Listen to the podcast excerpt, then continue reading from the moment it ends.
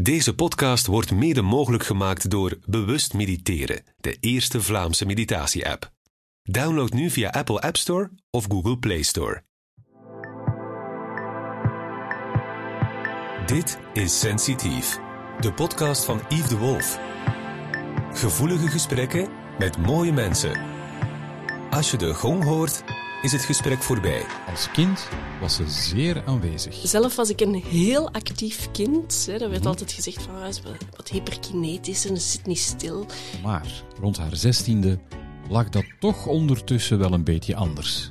En ik weet nog dat er vriendinnen tegen mij zeiden van, goh, jij gaat altijd zo vroeg naar huis of jij gaat altijd zo vroeg slapen. Het werd een echte zoektocht. Ik ben op mijn 32e ziek geworden en op mijn 33e heeft iemand het woord chronische vermoeidheid durven uitspreken. En toen werd het duidelijk. Ja, moe zijn lijkt wel het thema van mijn leven. En natuurlijk had dat gevolgen. Door het moe zijn heb ik mijn leven moeten omgooien. Hè?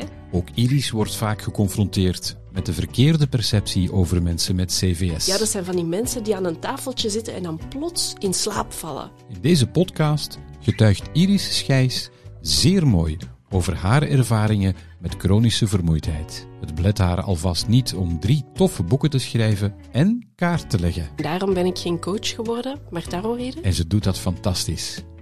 Ik kreeg een reading. Wel na de opname. Sorry. Dit is Sensitief. Gevoelige gesprekken met mooie mensen. Dag Iris. Dag Yves. Je bent enthousiast, hè?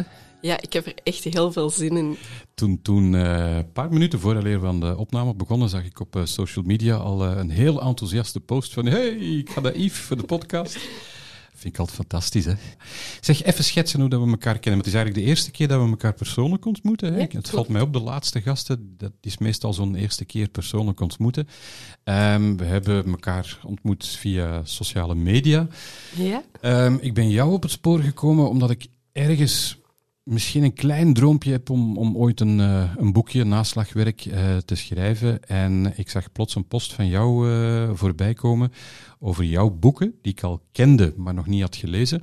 En, en dat was een combipakket, denk ik, van gratis tips over ehm, al dan niet met een uitgever werken, hoe eraan beginnen. En ik dacht van, yes, yes, yes. En wat ik fantastisch sympathiek vond, ik had twee boeken besteld.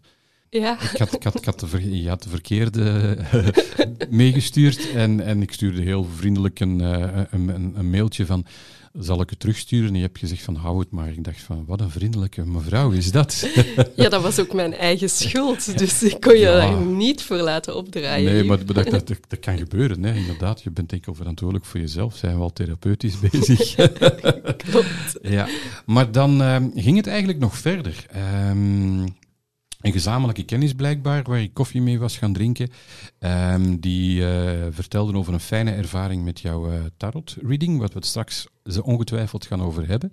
Ja. En toen zei ik, van, het, is, het gaat toch niet over Iris? En, en ze bekeek mij zo van, dit is heel vreemd. Kennen jullie elkaar? Ik zeg, nee, we kennen elkaar niet, maar... Zeg, het, ze staat op, de, op, op het lijstje om uitgenodigd te worden op de podcast. En ik denk tegelijkertijd dat jij mij een berichtje had gestuurd, moeten wij eens geen koffie gaan drinken? Klopt, diezelfde dag nog. Diezelfde ja, dag. Ja, toeval bestaat niet. Nee, toeval. En denk van, wauw, juist. En dus voilà, kijk, nu, nu, nu zit je hier. Je kent het concept, het is gewoon een Ja. babbel. Eh, voel je niet geremd, je antwoordt wat je wil. Is er toevallig één vraag die ik absoluut niet mag stellen? Voorlopig niet, en anders zal ik het wel aangeven, maar ik ga ervan uit dat het, eh, dat het losloopt en dat alles goed perfect. komt. Ja. Eh, dus het is gewoon een babbel. Als de gong gaat, is het gesprek voorbij. Eh, tasje thee heb je al, Mhm. water. Tas toe Perfect. en dompel je onder in een warm bad in een fantastisch gesprek. Buiten het boeken schrijven, en over jouw drie fantastische boeken gaan we het strakjes ook over hebben, wil ik het ook hebben over jouw ehm, transformatie of een andere manier van in het eh, leven staan. Ehm, je ziet er nu stralend uit, Dankjewel. eh, de- eh, maar, maar, maar het is ooit anders geweest.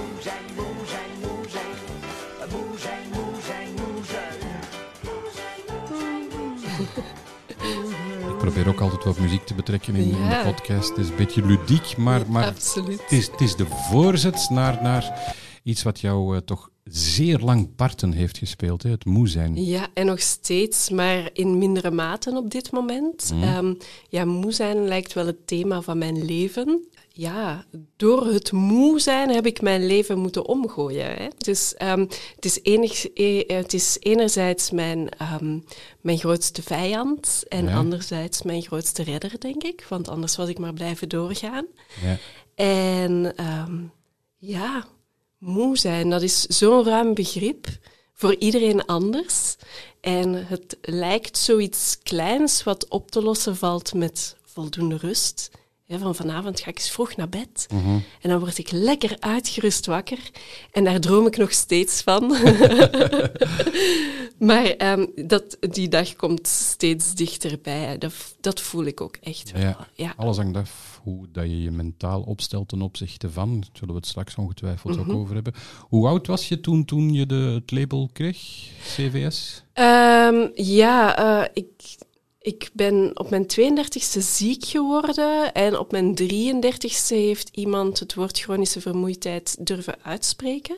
Eh, ik heb echter wel op mijn 16e ehm, het Epstein-Barr-virus gekregen en sinds die tijd ben ik ook nooit meer echt heel fit geweest. Ja. En ik weet nog dat er vriendinnen tegen mij zeiden van, goh, jij gaat altijd zo vroeg naar huis of jij gaat altijd zo vroeg slapen.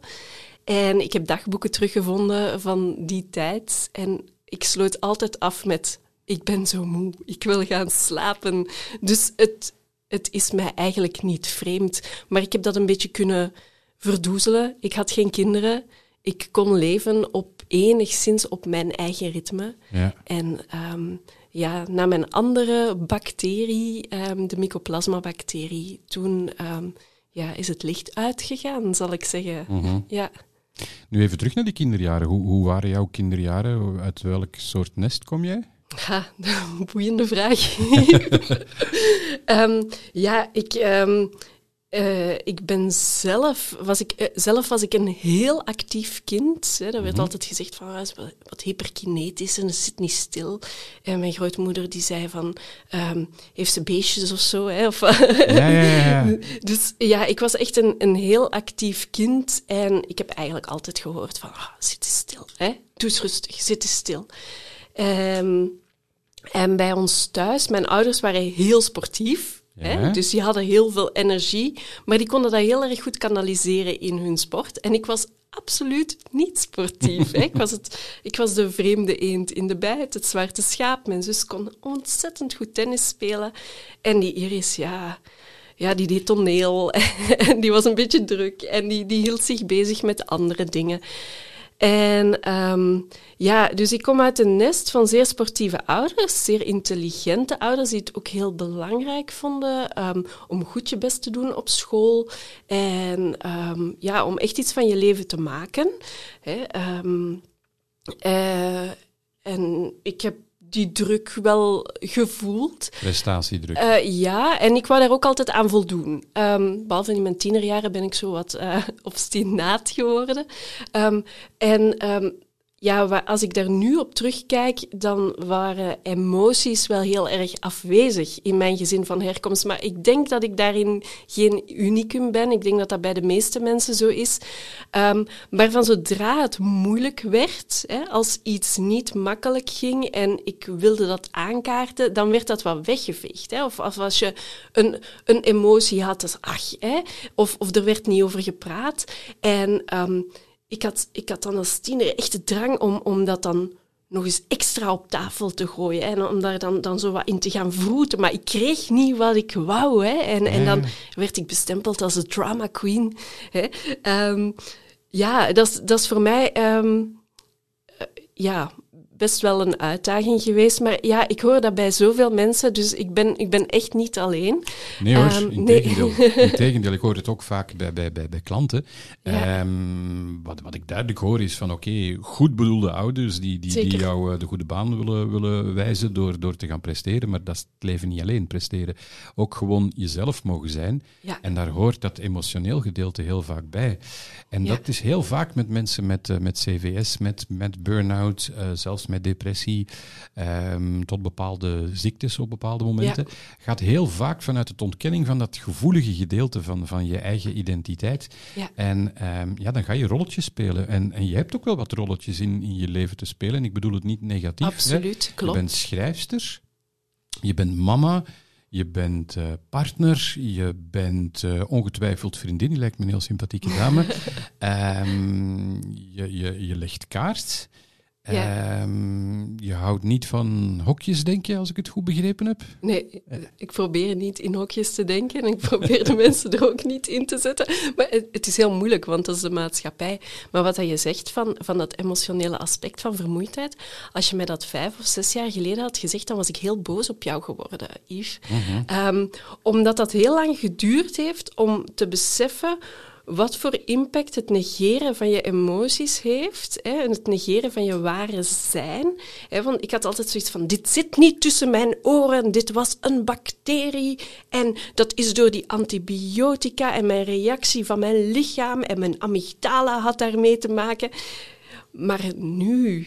Is het duidelijk? Is het heel duidelijk. Elke keer wanneer ik mezelf voorbij loop, dat ik pijnen negeer, op eender welk niveau, is dat psychisch, emotioneel, is dat gewoon lichamelijk, dan wreekt zich dat. Hè. En dan uit dat zich bij mij in vermoeidheid. Bij een ander gaat dat zich uiten in spierpijn of in iets anders. Hè. Dus, uh, ja. Hoe zou je die, um, die vermoeidheid omschreven hebben visueel om, om mensen die... Uh, want er wordt heel veel over gesproken.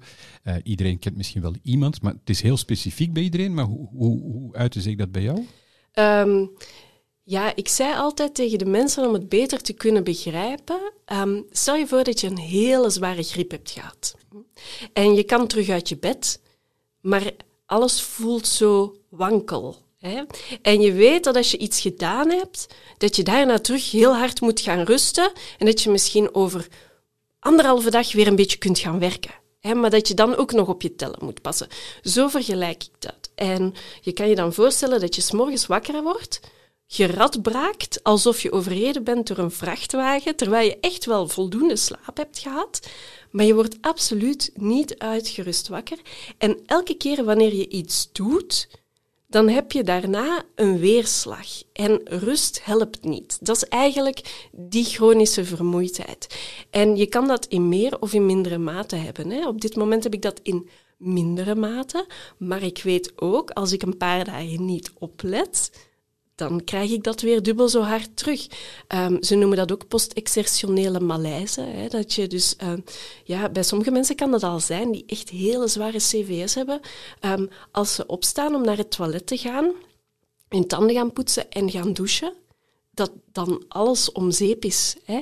Um, sommige mensen liggen um, met een koptelefoon en een uh, slaapmasker in bed.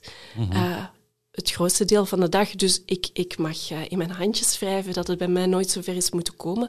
Maar het is best wel ernstig. En um, dat wordt heel zwaar onderschat door dat woord vermoeidheid. Want vermoeidheid, dat klinkt als, hè, zoals ik daarnet al zei, ik ga even rusten. Ja. En dan gaat het over. En het lijkt alsof dat je je altijd moet verantwoorden of uitleggen. Ja, um, omdat het ook niet te begrijpen valt. Ik begreep dat vroeger zelf ook niet. Mm -hmm. hè? Um, ik had zelf ik had zelf wel het idee van, ja, ik ben meer moe dan andere mensen, maar chronische vermoeidheid dacht ik altijd van, ja, dat zijn van die mensen die aan een tafeltje zitten en dan plots in slaap vallen.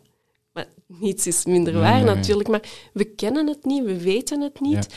En ja, je ziet het ook niet. Het is makkelijker om een gebroken been te hebben. Um, en excuseer voor de mensen die in een rolstoel zitten, maar soms is het makkelijker om in een rolstoel te zitten. Dan hoef je jezelf niet uit te leggen.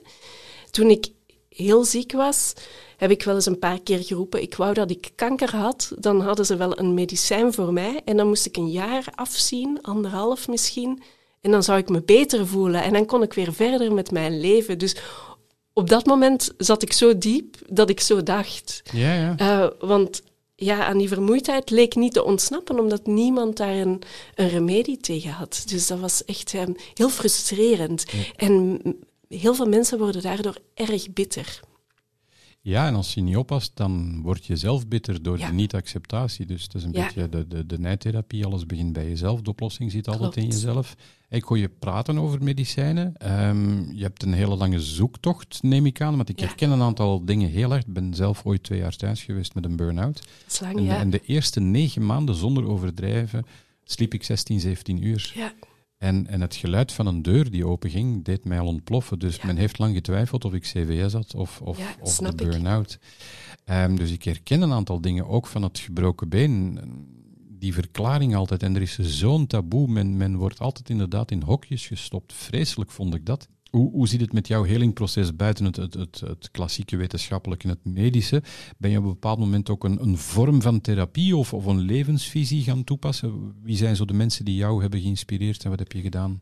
Um, ja, wel, ik was op zoek naar de wonderpil. En uh, toen ik stad en land had afgezocht en de wonderpil maar uh, niet tegenkwam, en vooral niet de dokter die wilde meedenken, daar zat ik nog het hardst mee, uh, dat niemand eigenlijk verder wou denken en niet zei van kom Iris, uh, ik, ik, ga, ik ga dat op mij nemen en ik ga je bellen als ik iets gevonden had. Want soms zat ik daar dus zelf met wetenschappelijke artikels van PubMed en dan werd daar niet eens naar gekeken. En dacht van ja, ik heb echt wel mijn research gedaan.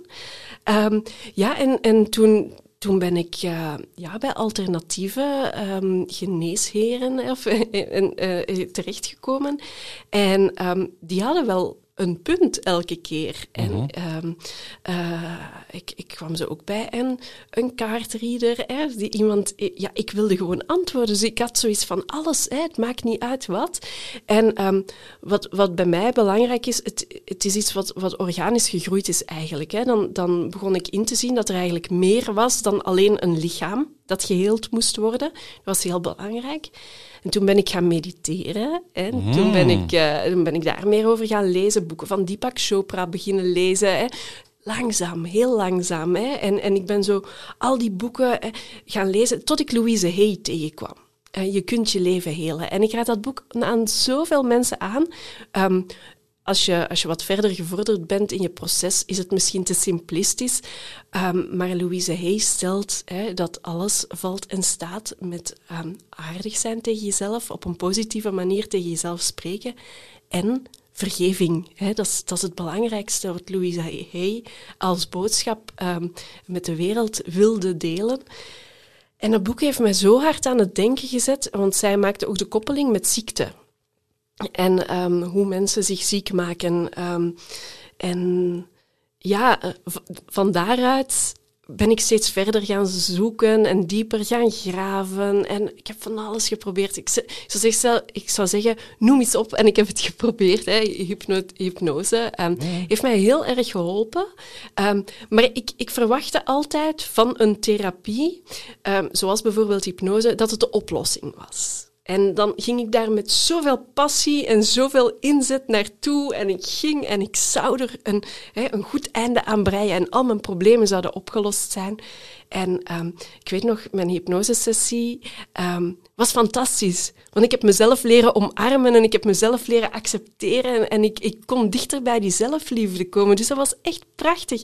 En ik had ook echt zo'n stroom van energie die door mij heen ging. Maar ik kon dat totaal niet kanaliseren. Dus na twee weken was ik weer helemaal pff, terug bij af. En uh, toen besefte ik van, dit is eigenlijk iets wat, wat tijd nodig heeft. Hè? Wat, wat moet zinken, hè, wat moet zakken en, en, en je moet dat kunnen integreren in je dagelijkse leven. Uh, maar al die kleine dingetjes, of klein, voor mij waren ze heel groot, hè, um, maar al die, um, ja, al die kleine puzzelstukjes bij elkaar, die hebben ervoor gezorgd dat ik eigenlijk kon komen tot waar ik nu ben. En ik mm -hmm. weet dat mijn puzzel nog niet helemaal compleet is, maar daar zijn we ook mens voor. Um, en we mogen onszelf ook wat credits geven, wat, we, uh, wat ik dan in 32 jaar heb opgebouwd. Los van, dat, um, on, uh, van die onaangename bacterie die mij het leven echt zuur heeft gemaakt.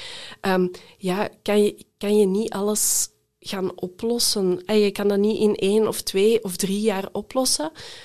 wie weet zal ik het misschien zelfs nooit oplossen. Je, je, je weet het niet. Valt er iets op te lossen? Um, goh, ja, ja, ik bekijk het nog altijd vanuit, het rationele, vanuit het rationele. Um, goh, ik, ik denk, mijn, de oplossing zie ik als, als heel zijn. Ja. En um, mezelf zo heel mogelijk voelen. En soms kom ik dicht in de buurt. En soms zakt dat weer een beetje weg. Als de planeten weer een beetje raar staan. En dat, mm -hmm. voor, sommige mensen beginnen dan al te lachen als ik dat zeg. Maar, ja, fantastisch. Ja, op mij heeft dat best wel een, een bepaalde uitwerking. Mijn hormonen spelen ook mee. Hè. Um, uh, mijn, mijn gezinssituatie speelt mee. Maar de kunst is om die balans te vinden. En om, om in de storm um, recht te blijven staan, maar mee te kunnen veren. Hè. Niet recht te blijven staan als een betonblok, hè, dat ook nog eens kan barsten en, en kan omvallen, maar echt zo mee te veren. Eigenlijk als de takken in de wind van een, van een treurwillig of zo, die, die lekker uh, kunnen, mhm. kunnen zwaaien. Ja. Uh, ja. Ik ga een aantal dingen pikken, want je omschrijft het heel mooi wat ik tracht tegen, tegen klanten uit te leggen. Dat, dat, dat is de essentie. dus voor mij de oplossing, wat ik ermee bedoel, is van uh, het, het, is een verhaal van, van, van overtuigingen die in jouw systeem zitten. Um, van waar ze ook komen, die je op een of andere manier tracht uit jouw, jouw, jouw, jouw systeem, jouw, jouw lichaam, jouw, jouw hoofd, uh, alles uh, zoveel mogelijk te gaan, te gaan opruimen. En dat zorgt voor op termijn een, een bijna volledige zelfacceptatie en een zelfliefde. En daar zit, zit echt wel de oplossing. Ja. Nu, jouw, jouw zoektocht heeft jou inderdaad heel ver gebracht. Je hebt daar een ongelooflijk tof boek over geschreven, Kweesten. Dankjewel. Um, ik heb ze... Ik heb ze de, de Happy Ziek zijn heb ik nog niet volledig gelezen, omdat ik er een aantal andere naslagwerken al over had. Um, het andere boek, 2084, gaan we het straks over hebben. Ja. Um, maar dit vond ik eigenlijk het leukste. Ik oh, vond, oh, echt? ja, ja, ja. Waarom? Omdat ik, ik ga het ook aanbevelen aan mensen, omdat um, het beschrijft heel duidelijk en, en, en zeer authentiek jouw zoektocht. Mhm. En ik denk dat dat een spiegel is, een voorbeeld voor heel veel mensen. Het, is, het is inspirerend voor als je ergens mee zit. Je bent niet alleen. Je, je moet het zelf oplossen. Hè? Je, zoektocht begint zelf. Maar het is belangrijk dat andere mensen jou inspireren. Ehm, zoals dat jij praat over Louise Hey, zou dit ook wel een inspiratie kunnen zijn voor, voor, voor anderen? Dat is belangrijk. Mensen moeten daar mee uit de kast komen. En het is dan ook nog heel leuk geschreven. Maar je bent ook schrijfster van... Uh, van, van opleiding? Of, uh... Ja, dankjewel. Um, ja, ik, uh, ik, heb, uh, ja, ik heb talen gestudeerd. Ik ben okay. vertaler Duits-Russisch. dus van, ik, ik, mijn, mijn droom was altijd, ja, inderdaad. om, om, om te kunnen babbelen, dat zei ik altijd. Ik wil communiceren met de mensen. En Nederlands was natuurlijk even belangrijk als Duits en Russisch. Ja. Dus ja, vandaar. Ja. Nu, we zijn altijd een beetje eh, luchtig uh, begonnen met, met, uh, met moe zijn, met, met dat liedje. Mm -hmm. Maar er zijn ook andere mooie liedjes over um, moe zijn gemaakt. En dat vind ik eigenlijk ook heel vaak een, een soort van, van inspiratiebron. Ik weet niet of je dit kent. Ik ben moe, ik ben moe. En niemand kan me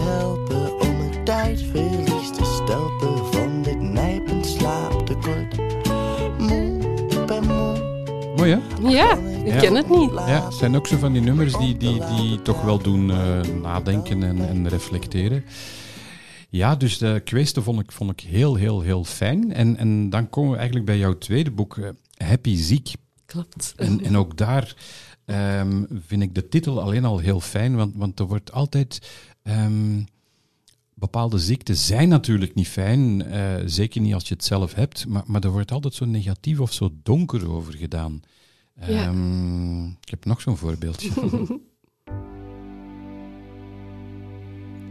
ze droomt niet meer, ze smoort niet meer, ze lacht niet meer, ze heeft al zeer. Ik heb haar bed tegen het raam gezet, zodat ze nog weet dat de wereld draait. Ze drinkt niet meer, ze eet niet meer. En iedere keer dat ik haar zing, dan denk ik kom niet meer. Want de Thomas is hier, maar bij jou nog meer. En dan vooral kan ze liever neer. Zeek zijn, wat mijn thema na zo zeek zijn. Ken je het? Eh, nee, ook dat ken ik niet. Maar ik denk dat dat te maken heeft met het feit dat ik um, steeds de positiviteit opzoek. Ja, omdat ja, ja. ik merk dat ik heel vatbaar ben voor, voor liedjes en voor melancholie. En um, dat doet heel veel met mij, want ik, ik, ik, ik kan me al helemaal inleven in dat liedje. En ik, ik voel echt zo van, oh, oh ja, dat is vervelend en, en zwaar. En ja, dat moet ook echt erg zijn. Hè? En dus, um, ja. Jouw empathisch vermogen, dat dat meteen naar boven komt Ja, eigenlijk. wel, hè? so- soms, ja, soms is dat wel vervelend. Het is maar hoe dat je ermee omgaat. Het is maar inderdaad hoe je ermee omgaat. En vandaar ehm, is, is dat voor mij, ehm, ga ik dat niet uh, moedwillig opzoeken. En ik luister ook heel weinig naar de radio, omdat dat soms ehm, te hard binnenkomt bij mij. En, en dan kies ik mijn muziek heel zorgvuldig uit. En eigenlijk luister ik heel weinig naar muziek. Ja. Meestal naar binaural beats. Heb ik daar net al over verteld. Hè? Ja. Ehm, maar nog even terugkomend op die titel, Happy Ziek. Ehm, die titel wekt heel veel weerstand op bij mensen. Ja. Ehm, ik had laatst nog, stond op de mini-boekenbeurs in Vustwezel. En uh, er kwam een mevrouw langs en die zag mijn boek staan. Eeuw, eeuw. ik zeg, oh, ja, ik zeg, mag ik ook vragen waarom? Ik zeg, want ik vind dat boeiend en dan kan ik daar misschien iets van leren. Ja, eh, ja, daar wil ik niks mee te maken hebben met happy en ziek. Ik zeg, hè, hoe komt dat dan? hè? Ik zeg, bent u zelf ziek geweest? Ja, zegt ze. En eh, ik zeg, ja, maar ik snap, als je je beter voelt, dan wil je ook niks meer met ziekte te maken hebben. Ik ga ook niet meer beter worden, maar met happy en ziek wil ik niks te maken hebben. Wow. En ik dacht, eigenlijk zou die mevrouw mijn boek moeten lezen en eigenlijk zou ik dat gratis moeten geven. Maar zolang je ehm, intrinsiek een, een grote weerstand hebt, zal je, ook al krijg je dat boek gratis, ga je dat niet doornemen. Ehm, dus ja, ehm, en het heet ook Happy Ziek, maar ik gebruik heel bewust het woord geluk niet. Ehm, bij mij gaat het over een fijn leven. En Happy Ziek is eigenlijk de naam van het fictieve bedrijf waar iedereen bij mag horen als die niet meer kan werken. Het, gaat erom van, het gaat erover van hoe kan mijn leven nu aangenaam zijn, ondanks de miserie. Want er is veel miserie, maar het kan ook plezant zijn. Ey, soms, hè? Hoe kan het voor jou plezant zijn? Ehm, ja, niet meer zoals het vroeger plezant was, want dan zocht ik altijd mijn, ehm, ja, mijn plezier in externe dingen. Ehm, ja, voor mij is een dag niet gemediteerd een, een, een dag ehm, die soms wat minder is. Niet altijd natuurlijk, want als ik niet mediteer, komt er vaak iets in de plaats wat echt wel heel leuk is. Maar ik heb dat echt wel nodig om, om me goed te voelen en om echt naar mijn kern te gaan. En daar kan ik echt zo'n plezier van hebben. Ehm, waar kan ik ook plezier van hebben? Ehm, ja, gewoon die, die hele kleine dingen. hè. Zoals ik ga wandelen en als die zon op mijn gezicht schijnt, daar, daar kan ik zo blij van worden. Of naar mijn kippen kijken. Dat klinkt De heel kleine hè. gelukjes. Nee, maar dat, Ja. dat is het mooie. Daar gaat het Ja. om. Dus daarom ben ik zo blij dat jij hier komt getuigen. Het is ook omdat die grote geluksjes ehm, mij moe maken. Want ze zeggen altijd, hè, ik heb daar ook een hoofdstuk over geschreven, heel veel coaches zeggen, als je doet wat je graag doet, ben je nooit meer moe. Ja, wel, ik wil dat ontkrachten, want alles wat ik doe, maakt mij moe. Behalve mediteren dan. Hè. Ja, ja. Ehm, en dus kan ik dat daar niet in zoeken? Van, ik, vind, ik vind het dan belangrijk om de vraag te stellen, wat maakt mij blij? En waar kan ik van aangaan? Maar ik weet ook, na iets wat mij blij maakt, zal ik meestal ook moeten rusten. Eh, Behalve van naar mijn kippen kijken. Hè. Maar van een wandeling in de zon natuurlijk ook. Maar ook van een terrasje doen met een vriendin. Daar moet ik ook van rusten. Of een hoofdstuk schrijven maakt mij ook blij als ik kan denken van, oh ja, die woorden passen bij elkaar. Of ik heb een leuke alliteratie gevonden. Of hè, het, het vloeit. Ik kan er echt trots op zijn. Maar dan ben ik ook moe. En dat is prima. En ik geef ongelooflijk graag tarot-readings. Maar ook na een reading ben ik helemaal moe. Ja, tuurlijk. En, maar dat is oké. En Dus dat een beetje accepteer yin-yang, ik. hè? Een beetje geen licht zonder donker en Ja. geen dag zonder nacht. Ehm, ik ben ervan overtuigd dat er veel mensen ehm, hetzelfde eh, onbewust gaan voelen, maar bewust niet. Ze zijn zich er nog niet bewust dat ze zo moe zijn op bepaalde momenten. En, en ze ontkennen dat. Ja. Dus bij jou is het zo ehm, heftig, zeg maar, dat het aan de oppervlakte komt, dat het zichtbaar wordt. En, en dan is het belangrijk hoe dat je ermee aan de slag gaat. Je hebt het heel positief bekeken, terwijl die mevrouw op de boekenbeurs, ja, die, die, die gaat altijd in de ontkenningsfase blijven zitten. Ja, Helaas zijn dat ook mensen soms, en, en nu ga ik hard klinken, maar die niet willen geholpen worden. klopt. En dan moet je ze ook respecteren. Ik heb er ook geen enkel probleem mee. Maar ik stuur vaak ook mensen naar huis in de therapie. Van, jij, jij, je bent de oplossing. Nee, ik ben de oplossing Nee. niet. Ik heb een hele leuke techniek. En, en, en je kan heel snel helen, maar je moet het zelf willen. Ja. En, en dat is een kwestie van, van voelen. Dat is soms heel gek. Dat kan je niet altijd verklaren. Nee.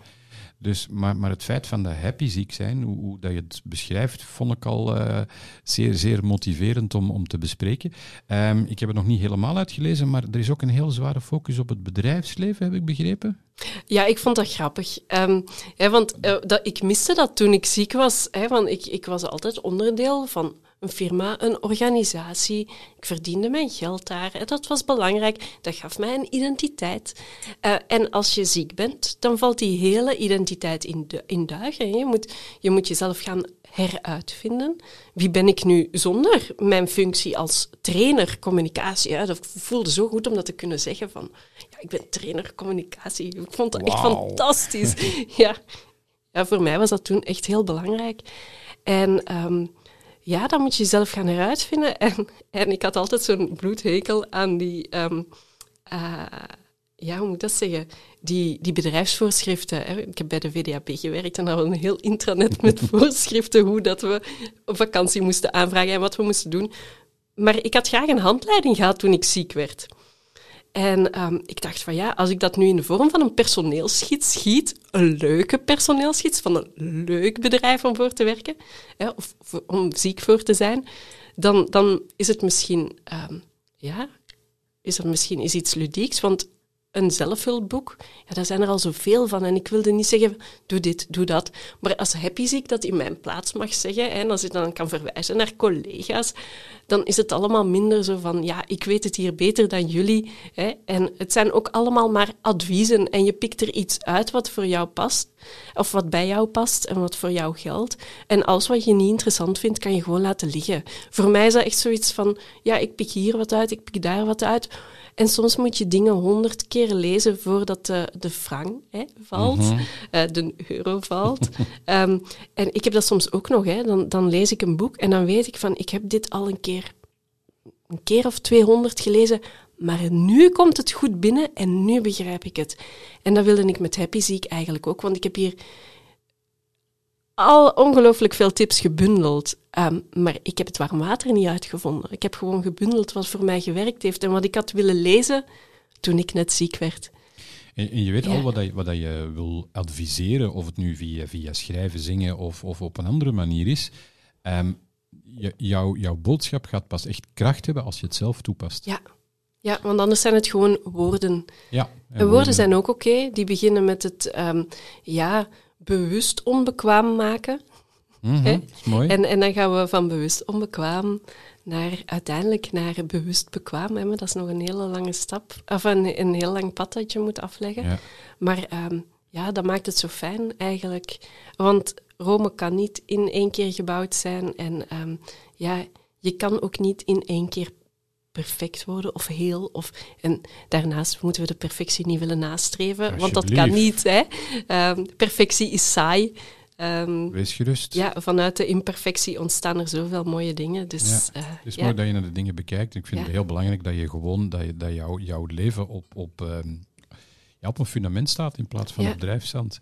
En dus dat, dat kan je stap voor stap zelf inderdaad gaan aan werken. En, en je hebt een hele lange zoektocht, je hebt een hele lange fijne uh, manier om, om mensen te inspireren. En hoe dieper je jezelf um, gaat als mens en hoe dieper dat je zelf gaat graven, ja, hoe meer andere dingen er zichtbaar worden. En dan komen we eigenlijk bij dit.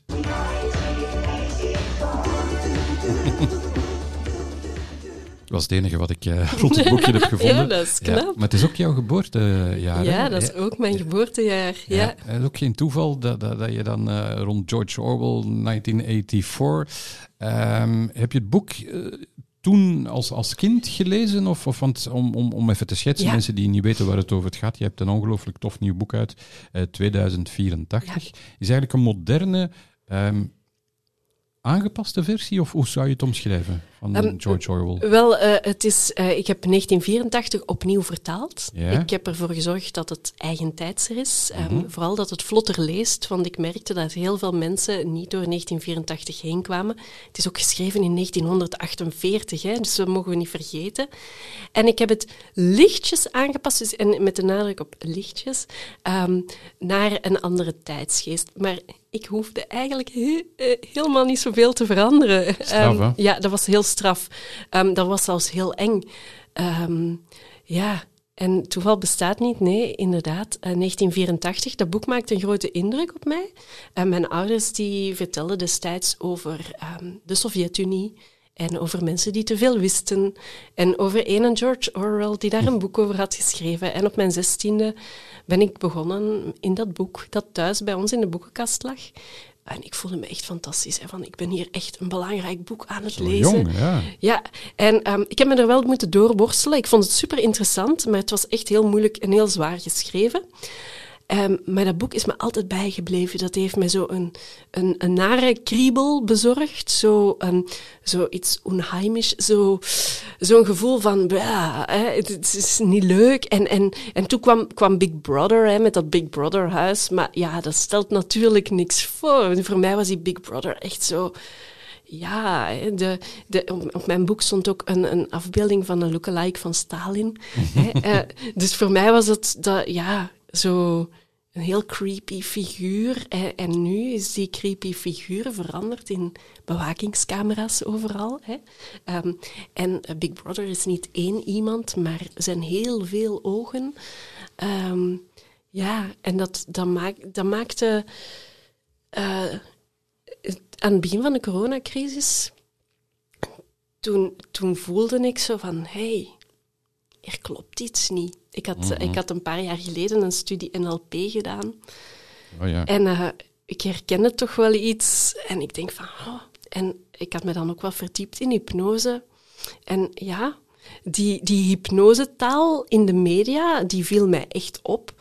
Eh, of hypnotische taal. Ehm, en ik had echt zoiets van, hmm, hier, hier klopt iets niet, maar ik kon, er, ik kon er de vinger niet op leggen en ik wist ook niet wat het was.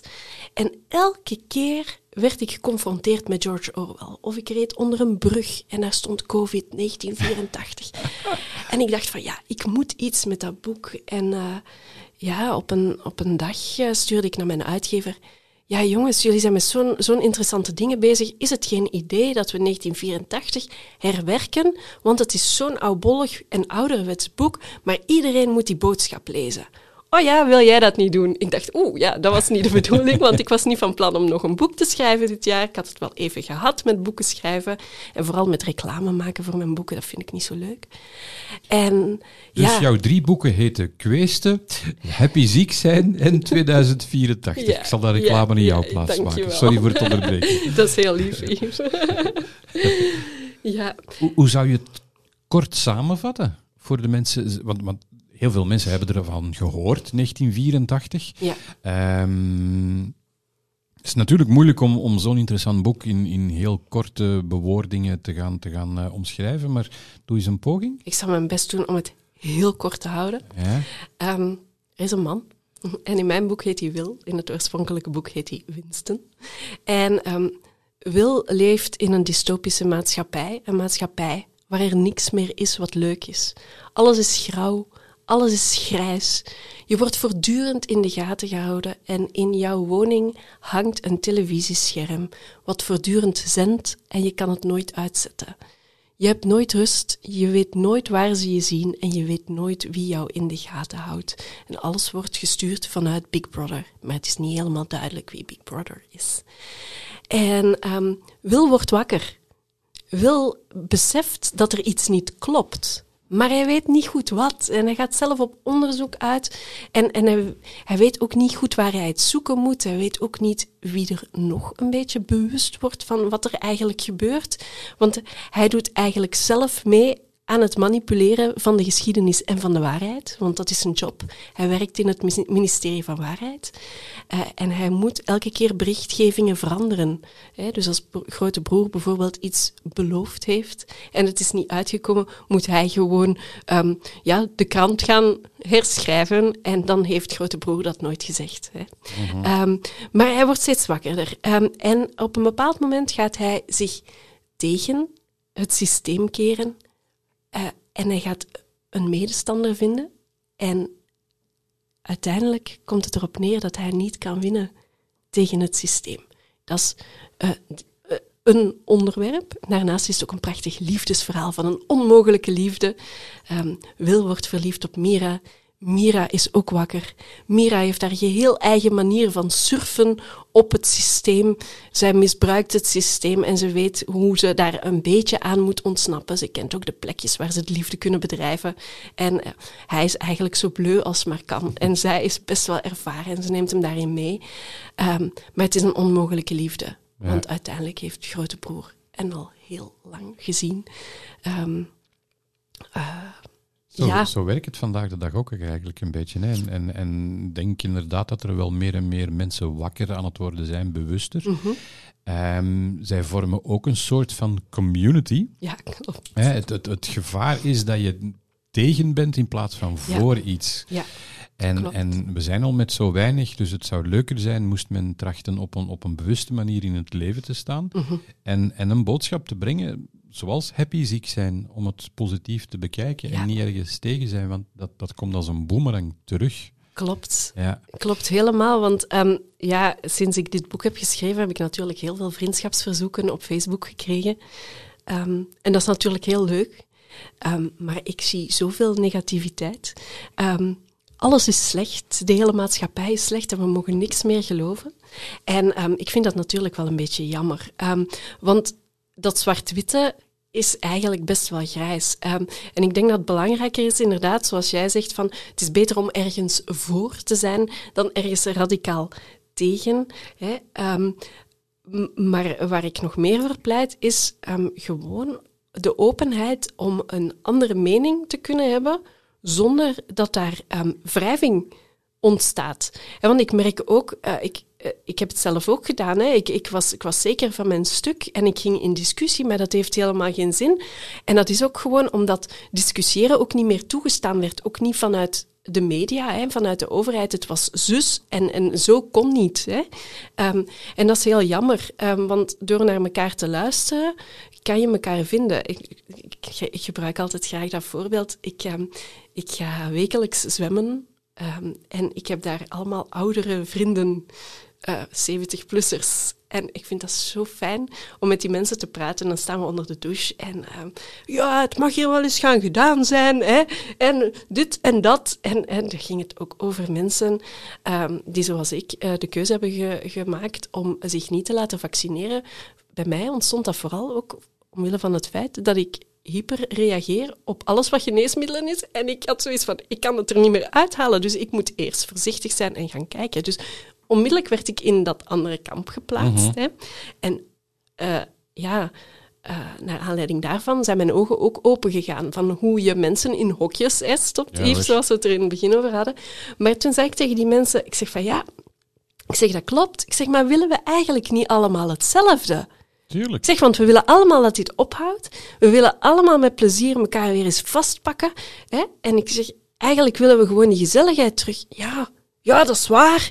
We willen eigenlijk allemaal hetzelfde. En iedereen is goed gezind naar buiten gegaan. Want dan zit je nog in een paskotje en je zit dan een beetje na te denken van oei, heb ik nu wel het juiste gezegd? En iedereen kwam met zo'n big smile uit dat hokje. Oh, ja, zeg, een goeie dag hè, en tot volgende week. En ja, je gelijk en we gaan er weer voor. En iedereen had zo...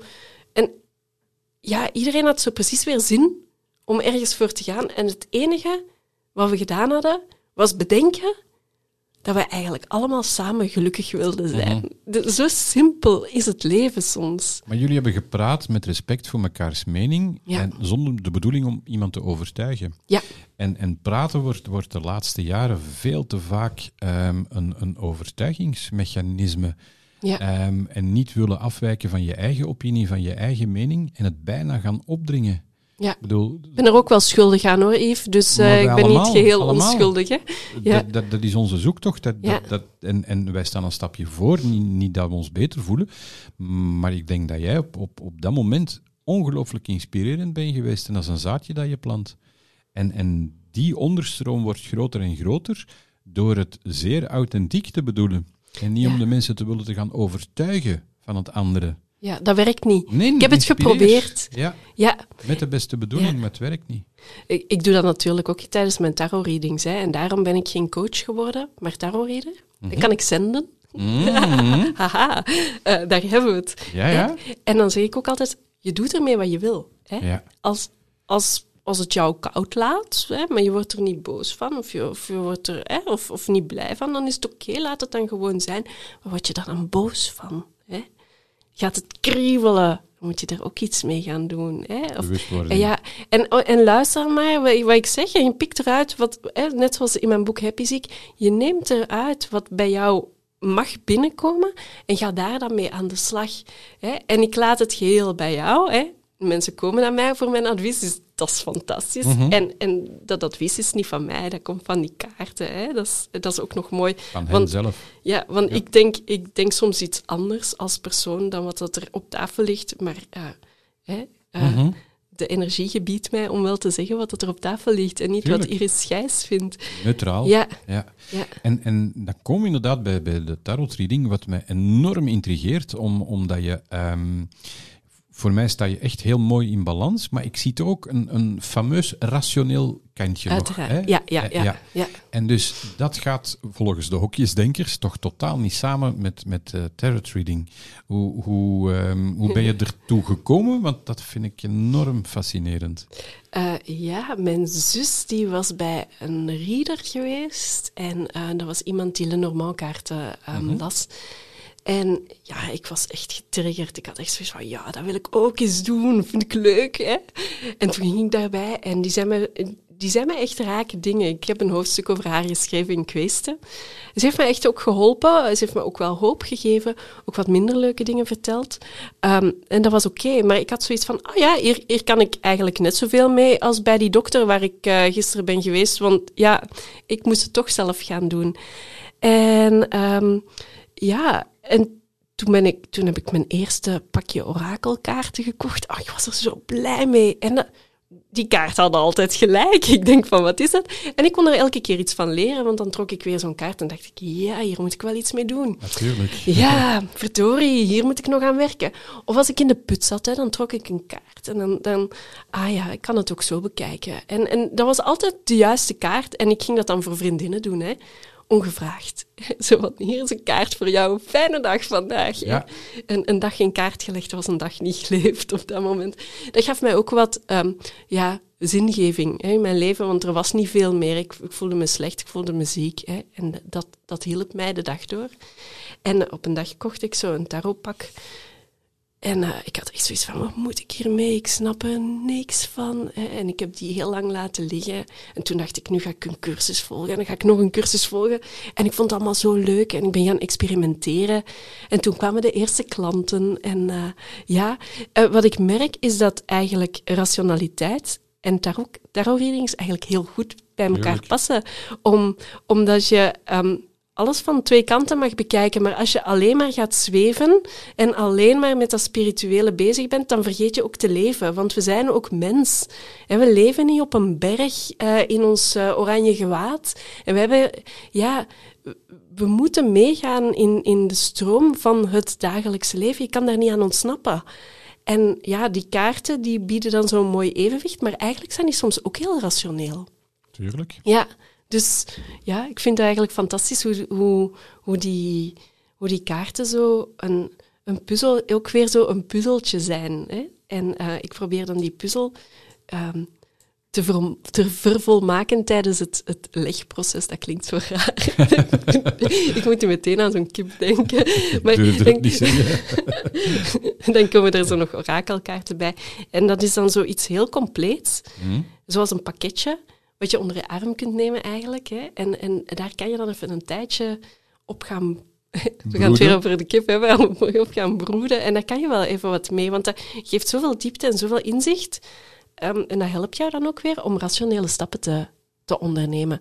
Bijvoorbeeld als ik zeg aan iemand van ja, kijk, het is heel duidelijk, hè, er is iets en ehm, waarschijnlijk is het jouw relatie, want al die kaarten wijzen daarop, die jou klein houdt. Hè. Van zou het soms kunnen dat...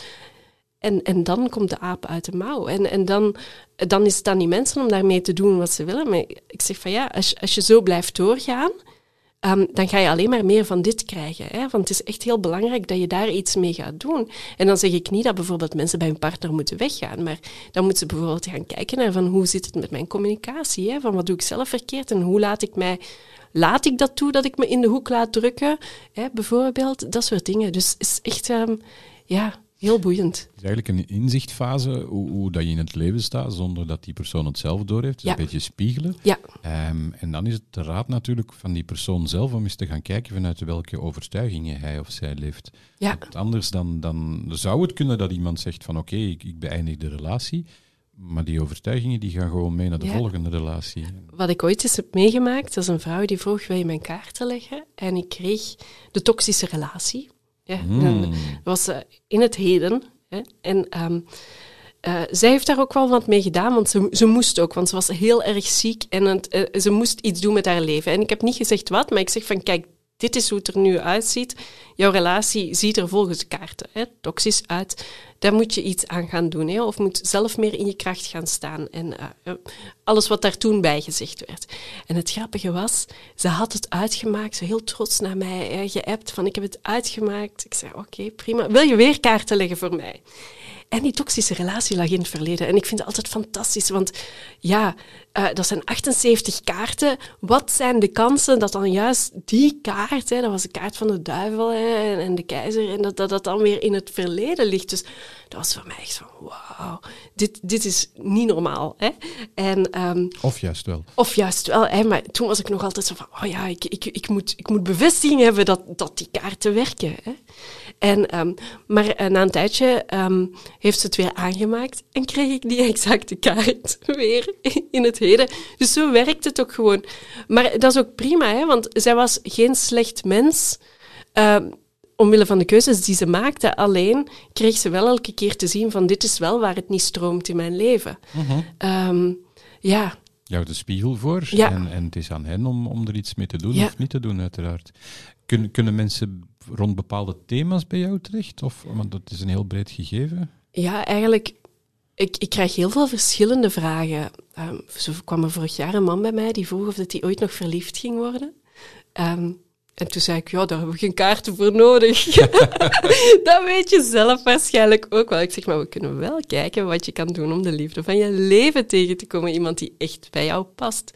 Ehm, heel veel mensen die een keuze willen maken ehm, in een carrière. Of eh laatst ik eens een keer iemand gehad met de vraag: welk huis moet ik kopen? En dan ga ik echt leggen van: dit gaat er gebeuren. Iemand die vroeg van: ik twijfel om te verhuizen naar daar en daar en daar. Kan jij even uitle- uitleggen?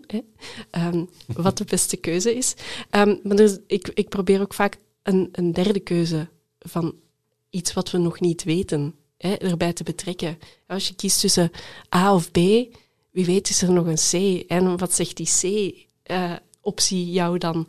Ehm, ja, heel veel verschillende dingen. Ehm, ja, mensen die op zoek zijn naar hun levensdoel. eh, ja, inderdaad, de liefde van hun leven. ehm, of die gewoon echt een dilemma hebben en die, die, die moeten zo snel mogelijk bij mij komen. En dan valt het eigenlijk wel mee. Dan moeten ze gewoon leren luisteren naar, naar zichzelf.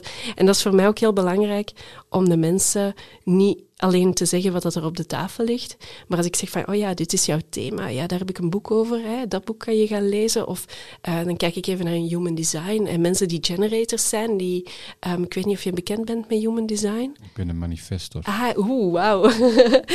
Maar jij hebt dan niet dat sacraal chakra wat je kan gebruiken om te weten of iets echt goed is voor jou. Hè? Jij moet dat op een andere manier gaan doen. Ik kan ik zeggen van, als ik zie van, oh, dat is een generator, van, jij kan echt zeggen, ah, ah, ah. En dat, dan blijkt dat nog heel moeilijk te zijn. Dan gaan we daar eens op oefenen. Of, of mensen leren hoe je ehm, een keuze kunt maken als je hoofd te veel in de weg zit. En ik heb dat soms ook. Hè. En dan, dan heb ik zo'n techniek met papiertjes op de grond leggen. En dan gaan we dat even uitproberen. En dan, dan geef ik ze wel iets mee wat ze kunnen toepassen. Dat is voor mij wel echt heel belangrijk. Want ehm, ik wil iemand niet gewoon met een boodschap achterlaten, maar wel zeggen van, ja, die informatie kan je daar dan vinden. Hè? Want vroeger zeiden, soms, zeiden mensen soms tegen mij, dan ging ik ergens om advies, en dan zeiden ze, je moet loslaten. en toen zei ik, hoe? Zeg het mij, hoe? Hoe moet ik loslaten? Ja, gewoon, laat los. Ja, ja, ja. En toen had ik echt zoiets van, pff, ik, ik kan hier niks mee. Hè? Ehm, en eh, ja, en dan kan ik zeggen, nu kan ik zeggen aan de mensen van, ja, als je los moet laten, ik heb daar een hoofdstuk over geschreven in Happy Ziek, je hoeft mijn boek niet te kopen, ik stuur je wel een hoofdstukje door, hè, van je kan gaan vergeven, hè, van je kan hier gaan kijken, van misschien kan je karmische banden gaan doorknippen in meditaties. Er zijn heel veel mogelijkheden. Het is wel belangrijk om iemand wel een tool mee te geven, ehm, of een boek, of... eh, Mhm. een tip of eh, een doorverwijzing. Bijvoorbeeld van, ik heb laatst iemand met een heel groot trauma geadviseerd om, om eh, toch te denken aan EMDR van hypnose. Om, om, om op een onbewuste manier, of om naar je onbewuste te gaan, om, om dat op die diepere laag aan te pakken. Dus, en, maar dat verschilt ook elke keer ehm, van klant tot klant. En dat is gewoon het mooie van mijn eigen pad heeft ervoor gezorgd dat ik andere mensen de weg kan wijzen. Ik zeg niet dat dat de oplossing is, maar dat er wel mogelijkheden zijn. En ik probeer wel meerdere mogelijkheden te geven. Niet, niet van het Nee, ene dat zal mooi. jou helpen. Ja, Ik blijf er wel van overtuigd dat de oplossing altijd in de persoon zelf zit, Ja. in het onderbewuste. ja in het onderbewuste. Ja, en dan kan je tips en tricks gaan, gaan geven om het toe te passen, maar, maar zorg dat je fundament hard genoeg is om, om die tips en tricks te gaan toepassen. Nu, ehm, hoe ga jij om? Want het is ook zwaar energetisch werk. Hoe, hoe ontspan jij? Ehm, voordat ik begin, begin ik al met een Ho'oponopono. Ehm, Mhm. Ik ga eerst even, eh, eh, even rustig een kwartiertje zitten in mijn ruimte. Ehm, en eh, ja, dan, dan kom ik even zelf tot rust. En ik probeer me ook al in, in af te stemmen op de klant die gaat komen. Even de energie al naar beneden te halen. Hè. Ehm, en dan, als het afgelopen is, dan probeer ik toch even een mentale douche te nemen. Eh, voor de mensen die dat niet kennen. Ik ga even zitten, even ademhalen. Ehm, ik hoef geen muziekje, dat kan altijd natuurlijk. En dan stel ik me voor dat ik onder een douche sta en dan stroomt eigenlijk alles van mij af en alle energie. En dat gaat dan door het putje, denkbeeldige puntje, putje in mijn ruimte. En dat, dat wordt dan meegetrokken in de aarde. En ik- ik- vaak eh, visualiseer ik ook nog even de wortels. Eh, Mijn wortels die heel diep de aarde ingaan en die me dan echt extra energie geven. En als ik er dan nog een schep slagroom bovenop mag doen, dan komt er nog een witte strook licht door mijn kruin naar binnen. Ehm, ja, het hangt er een beetje vanaf hoeveel tijd ik heb. Want soms heb ik, heb ik maar tien minuten meer over voordat de kinderen van school thuiskomen. Is voor mij echt heel belangrijk even die mentale douche te nemen. ehm, om even te ontspannen, het even weg te laten vloeien. En ik doe niet te veel persoonlijke readings in één dag. Dus eigenlijk één à twee persoonlijke readings op één dag is echt, echt maximum. Maar één, één is eigenlijk ehm, Ideaal. Ja, ideaal. En de rest zijn geschreven readings of zelf schrijven aan... eh, Ja. ja, ehm, ja. Het is nu gewoon een vraag die mij opkomt, om, om, omdat ik even met bijna een collega eh, hier rond de tafel zit. Ehm, het gaat misschien vreemd klinken, maar ik weet dat ik, dat ik zelf op een, op een energetisch hoog niveau zit. Ik vind het soms moeilijk om bij andere mensen hulp te kunnen krijgen. Niet, niet te vragen, maar, maar het is eenzaam aan de top heel vaak, zonder, zonder arrogantie. Ehm, ervaar jij dat ook? Heb, heb jij mensen rondom jou waar dat je heel snel ehm, vanuit jou, waar dat je staat, zeg maar, terecht kan? Eh, ja, ik heb hele lieve vriendinnen eh, die eigenlijk ook allemaal wel heel spiritueel zijn. En het mooie is dat iedereen dat op zijn eigen manier is. En ehm, iedereen kan jou een spiegel voorhouden als, hè, als je het even niet ziet zitten. Ik heb zo een, een, een lieve spirituele vriendin, maar die is heel down to earth. En die zegt altijd, ja, ik, ik ben niet taalvaardig en ik kan niks zeggen. En als zij iets zegt, dan is ze oh, bam erop. En ik zeg, het is allemaal flauwekul dat je dat niet kan. Hè. Ja. Ehm, dus dat is, dat is gewoon heel fijn. Ehm, maar ik probeer vooral altijd mezelf te helpen. Ehm, want, ja, want een ander weet het niet altijd even goed wat je doormaakt. Maar ik, ik vind het wel heel fijn om te ventileren. En, en ik heb best wel mensen waar ik bij kan ventileren. En dat vind ik ook heel fijn. En mijn man die is beginnen mediteren samen met mij. Toen hij zag dat het mij begon te helpen in mijn ziekteproces, is hij ook gaan mediteren. En is hij zich ook gaan verdiepen in spiritualiteit. En ehm, ik kan tegen hem, of bij hem, kan ik ook heel veel kwijt. En dat vind ik gewoon ook heel fijn. ehm, dat, dat hij niet uit de lucht komt vallen als ik iets zeg. En ehm, hij heeft daar soms een heel aards antwoord op, wat dat mij soms ook gewoon niet zint. En dan zeg ik, ja, ik vind je antwoord niet tof. en, maar dat weet ik ook wel, dan, dan moet hij Ja. daar zelf ook iets mee. Maar ja, het is, het is soms wel lastig. En, maar ik probeer ook gewoon te kijken van wat, wat ik bij wie neerleg. Maar ik, ik heb wel echt het geluk ehm, om, om zo'n lieve mensen om me Ja. heen te hebben. En dat zijn er ook niet heel veel, hè, Yves. Het zijn er een paar, maar die, voor die hè? paar mag ik echt in mijn, in mijn Ja. polletjes wrijven, zoals ze dat zeggen in Dankbaar Vlaanderen. zijn. Ja, absoluut. Ja, Zeg, op, op, op, een, eh, op een bepaald moment ehm, houdt dit aardse leven op. Je hebt heel mooie dingen eh, gedaan, ehm, vooral voor anderen en hopelijk voldoende voor jezelf. Dat hoop ik ook. Wat zou jij als, als boodschap of als, eh, ja, als intentie willen achterlaten? Welk persoonlijk engagement dat je zelf voor jezelf hebt genomen, zou je fijn vinden moest andere mensen ook gaan toepassen? Of hoe wil je herinnerd worden? Hoop. Ja, dat zijn, zijn veel vragen eh, Ja, hè? in één. Ehm, maar je pikt er eentje uit dat het meest resoneert. Ehm, ik, ik hoop eh, dat ik mag herinnerd worden als een goed mens. Ehm, maar ik hoop ook eh, dat ik mensen heb kunnen ehm, warm maken voor dankbaarheid en vergeving. En vooral vergeving van zichzelf. Ehm, en, en van de mensen van wie ze menen dat, dat die hen kwaad hebben gedaan. Want ik, ik voel dat daar de grootste kracht voor de wereld in zit. En ik probeer het toch heel vaak mee te geven aan mensen. ehm, vergeven, vergeven, vergeven. En daar heb ik zelf ook nog heel veel werk in. Ehm, ik ben, ben laatst begonnen met, met eh, een boek over moneyblocks. En dan denk ik van, wow, hier valt ook nog heel veel te vergeven. Want dat was zoiets wat ik wat, ik wat opzij had gezet. Hè. Ehm, want ja, er zijn zoveel dingen in het leven. Hè, maar ja, wat zijn we hard voor onszelf. En eigenlijk mogen we wat milder worden voor onszelf. En ik ben zelf ook nog wel echt... Ik ben thuis... Als, als je mijn kinderen vraagt soms, dan, dan ben ik volgens hen bikkelhard. Voor jezelf of voor hen? voor, voor iedereen. Ik, ik, ben gewoon, ik, ik ben van nature best wel rationeel. Hè. En, en ik ben gewoon organisatorisch nogal sterk, maar dan moet het ook op mijn manier en, en op mijn moment. En ja, ik ben ook gewoon een mens. Hè. En ehm, dat, dat is gewoon... Ja, de ware aard komt er thuis vaak het hardst uit. Ja. Want hè, je kan naar anderen toe heel geaard en gegrond en wijs zijn.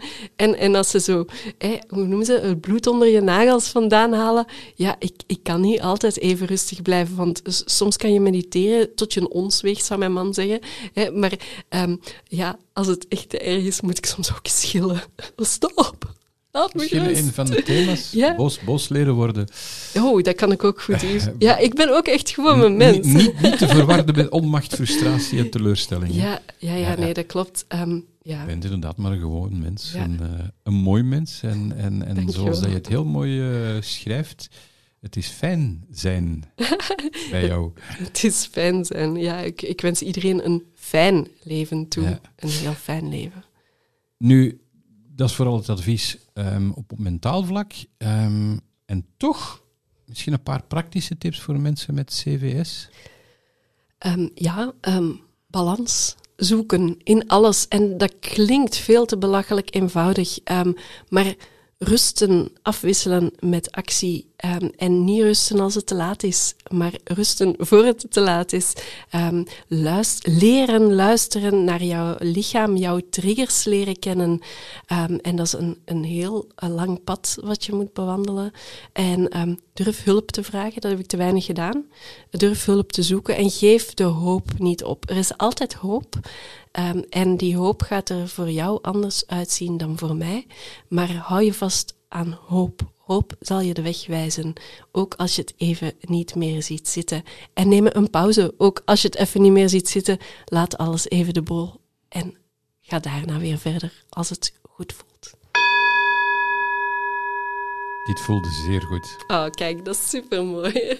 Dit was Sensitief. Gevoelige gesprekken met mooie mensen. Door naar elkaar te luisteren, kan je elkaar vinden. Wil je meer? Volg dan Sensitief op Facebook, Instagram en YouTube.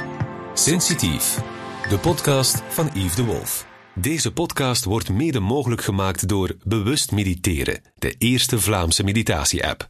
Download nu via Apple App Store of Google Play Store.